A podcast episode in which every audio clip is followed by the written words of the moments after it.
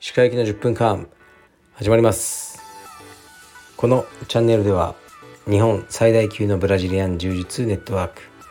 カルペディエム代表の歯科行きが日々考えていることをお話しします。はい皆さんこんにちは。いかがお過ごしでしょうか。本日は8月の26日日曜日です。東京は非常に暑いんですが、えー、日中は雨も降ったりして夜は心なしか少し涼しい風が吹いていますね、えー、僕は今日の朝5時半ぐらいに起きて僕の友人の息子を迎えに、えー、羽田空港に行ってきました。ジャン・カルロ君という19歳のイギリス人です。彼のお父さんと僕が友人ですね彼と僕のお父さんとの関係はここ最近の、ね、収録会で語ったと思いますのでそちらを聞いてみてください。で10年以上会ってなかったのかなジャン・カルロ君と会ったんですがもうねすっかり大人になってて身長も188センチうんもう大人ですね。顔は可愛らしいままでしたね。で声がお父さんとそっくりでまあ当たり前なんですけどね。親親子だから英語の発音の仕方とか驚いた時の表現の仕方まで一緒で、うん、そのお父さんとずっと話してるようなうんかなり不思議な感じですね。親子だなって感じです。で今日はねいろいろやりましたね。僕と息子のあのプールについてきて一緒に泳いだり僕と息子のレスリング練習にも彼がついてきてそれを見学したりえー、っとね一緒に花火をしたりかき氷を作ったり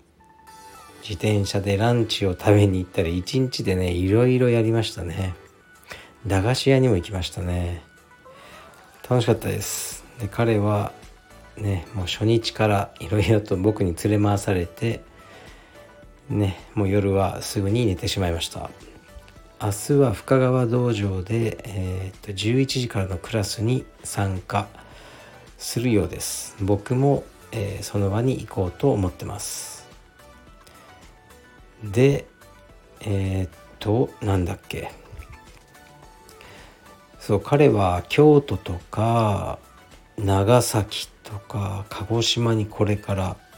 行く予定らしいです。うんでもね宿宿とか全く取ってないんですよね、まあ、そんな無計画な旅なのかと思ってちょっと心配ですけどとりあえずねあの東京にいる間は僕の家に泊まってもらおうと思ってます。で今日は全日本農技の日でしたね。で報告結果の報告を受けたりあとは僕が、えー、自分でねあの SNS で見てあの結果を知ったりしてますね。かなりカルペディエムのスタッフは良いあの成績だったようですね。もちろんねあの勝てなかったスタッフもいるし、まあ、悔しい思いをしたスタッフもいると思いますけど全体的に見るとあのいい感じでしたね。で農技がね人気っていうのはあるんですよね。からまあカルペディウムの本部青山だと農技は週に1回しかないですね。から農技を増やしてくれとはよく言われますし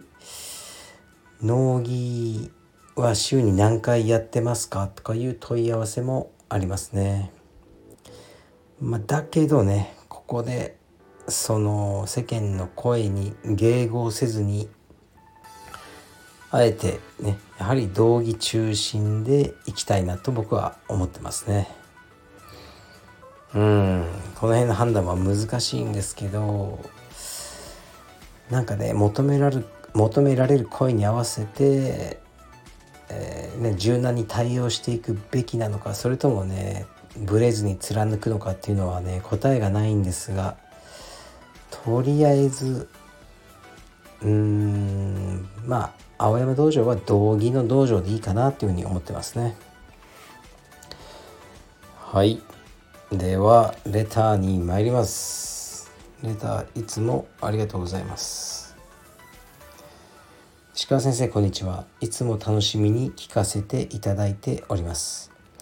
石川先生は高校生活があまり楽しくなかったとおっしゃっておりましたが退学するという選択肢はお考えにはならなかったのでしょうか。私も高校がとてもつまらなくて苦痛で教師に迎合して自分の決断でやめなかったことを後悔しております。変な質問で申し訳ありません。不適切出したらスルーしてください。よろしくお願いいたします。はい。ありがとうございます。そう。結構語ってきましたね。僕は小学校も中学校も高校も。うん大学も楽しいとあまり思ってなかったですねでも僕の世代でしかも地方だったのでもう行くのが当たり前すぎて辞めるっていう選択肢がなかったですね。今のようにフリースクールがあったりこうホームスクールとかねそういう感じじゃなかったですね。うん中学でも高校でも中退イコールも人生終わりみたいな雰囲気でしたね。田舎っていうのはそういう感じだったと思います。だから高校全く行きたくなかったんですけど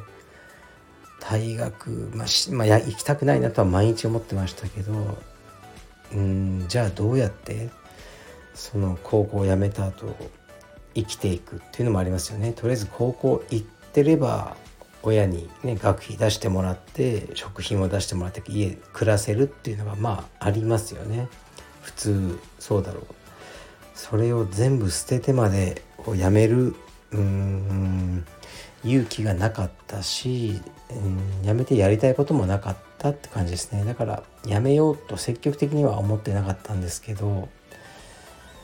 まあ大っ嫌いでしたね。とにかくもう教師が大嫌いでしたね。で勉強は一人でできるっていうふうにずっと思ってたんですね。教科書を全部暗記すれば良いわけですよね。それは一人でできる作業なんでなんでわざわざこの教室に集まってやんなきゃいけないんだっていうふうに思ってましたし学校の行事も大嫌い、ね、体育祭とかそういうのも、まあ、大嫌い、うん、全て嫌いっていう感じでしたね。でうん、まあ、とにかく教師が嫌いだったんですよねずっと特にえっとね僕の世代昭和50年生まれで霞ヶ丘高校というね福岡の高校に公立高校に通ってた人は必ず知ってると思うんですよね。とね国語のね溝口っていうね先生がいたんですよ。でもう思いっきり殴りまくるんですね生徒をグーでグーパンですね。遅刻してきた生徒の髪を掴んでその子の頭で廊下のガラスをねガラ頭を掴んでガラスに打ちつけてガラスが割れるぐらい割れ割れたんですね実際に。もうちょっと間違ったら死んじゃいますよねそのガラスが首に刺ったりしたら。っていうのも僕は目の前で見てましたね。で彼がそれをやった時に隣のクラスのおばあちゃんってかね結構年がいった先生が出てきてその姿を見て「やめなさい」って「あなたに教師を名乗る資格はありません」っていうふうに言ったんですよね。本当におとなしいおばあちゃん先生だったんですけどそしたらあの溝口は「うるせえこのクソババア」って言ってましたね。そんなことがねこの公立高校で許されて良いのでしょうか。でも特に問題にもならずまた次の日から同じように暴力を振るい続ける。という教師でしたね。で僕は結構ターゲットになってましたね。うん。でもいつかもうこいつを丸々してやろうかと思ったぐらいあの嫌いでしたね。もう引退してるのかな。だけどね僕17歳ぐらいだから30年前ですよね。でもやっぱ忘れないですよね。あの恐怖というか理不尽なあの暴力は。だから僕はねあの仕事は格闘技でも暴力大嫌いで他人に暴力振るったことないんですけどそのねあの根源はやっぱ彼への憎悪ですね。うんこう立場が上の者が、ね、その下の従うしかない、ね、子たちに対してこう暴力をねあの振るうっていうのは本当に良くないなと思いますね。もう暴力反対です。はい。僕はもう格闘技界のガンジーとね言われるぐらい暴力は嫌いですね。で、まあ、ガンジーって言われたことないんですけどでとにかくその溝口の暴力とか、まあ、暴言とかもあってそれを止めない他の教師。うん。僕結構ね問題提起したことあるんですけどね。校長かなんかに。でも、ね、それもあの抹殺されるっていう感じだったんでじゃあもうねただ黙って、ね、卒業まであの従おうと思いましたね。で卒業式の日は卒業証書をもらって帰り道の川の中に投げ捨てましたねそれを。それぐらい嫌いだったけどまあ一応卒業したって感じでしたうーんだからまあうちのね娘が学校行ってない問題とかあるんですけど行ったり行かなかったりしてるんですけど中学生なんですけど、うん、別にいいなと思うんですね。僕はたまたまこうね精神を病んだりはしなかったんですけど行きたくない学校に行くことによって、ね、精神が病んだりしちゃってもっとね大変なことになっちゃう方が困るのでその辺はもうね読めないので行きたくないって言ったら、うん、まあいいよっていうふうにしてますね。ここはねまあ難しいんですよね本当にこの判断は。ちょうどね昨日ねその息子がレスリング行きたくないって言ったら「ああうるせえ行くぞ」って言ってあの有無を言わさず連れていくって言ったばかりなんで違う違うじゃないかって思われるんですけど息子もね本当に本当に本当にもうダメな時は分かるんですよ。あのそうじゃないことが分かってるんで今連れてってるんですけど、まあ、何か習い事をしてるとして、まあ、親がね習い事って最初親が決めるじゃないですか言うても、ね、親がこれをやらせたいっていうのがあってやらせるっていうのがまあ普通だと思うんですけどどうしても合わないものはあると思いますね。うんでまあレスリングは息子はね80%合ってると思ってます。体力的な面とか精神的な面とか。100%バチンとは来てないですね。20%合ってないんですねいろいろ。でそこの20%をなんとか僕の努力で100に持っていこうと思ってますね。まあでもね何かのきっかけでその20%の方が膨らんでどんどん嫌なあのーね、感じになってそれが50%上回ってきたらその時はもうやめるでしょうね。うん、やってでも多分強くもなれないしそうすると面白くもないのであのやめちゃうと思いますね。その時は仕方ないですね。でまた、うん、もうカバディでもやろうって言ってあのね何かやると思いますね。うんだから答えはないんですよねこの学校行きたくないって言ってる子に「じゃあ行かなくていいよ」ってねあっさり言ってちゃうのもねどうかとも思うし頑張っていけるようになって楽しくなった子もいっぱいいると思うんですよね。だから答えはないですね。親としては親目線の話ですけど。うんでも一つ言えるのは、まあ、いつも子供を見ていてその上の判断かどうかってことにしたいですね。自分が子供と一緒に時間を全く過ごしてないお父さんがいるとしてまあ悪いことじゃないですよ悪いっていうかね仕事があって仕方ない人もいっぱいいると思うんですね。で何か判断する時に自分はその過ごしてないから子供のことわからないから、まあ、社会的な常識とか体裁とかを基準にこうしろああしろって決めちゃうのは後悔が残ると思うんですね自分にとって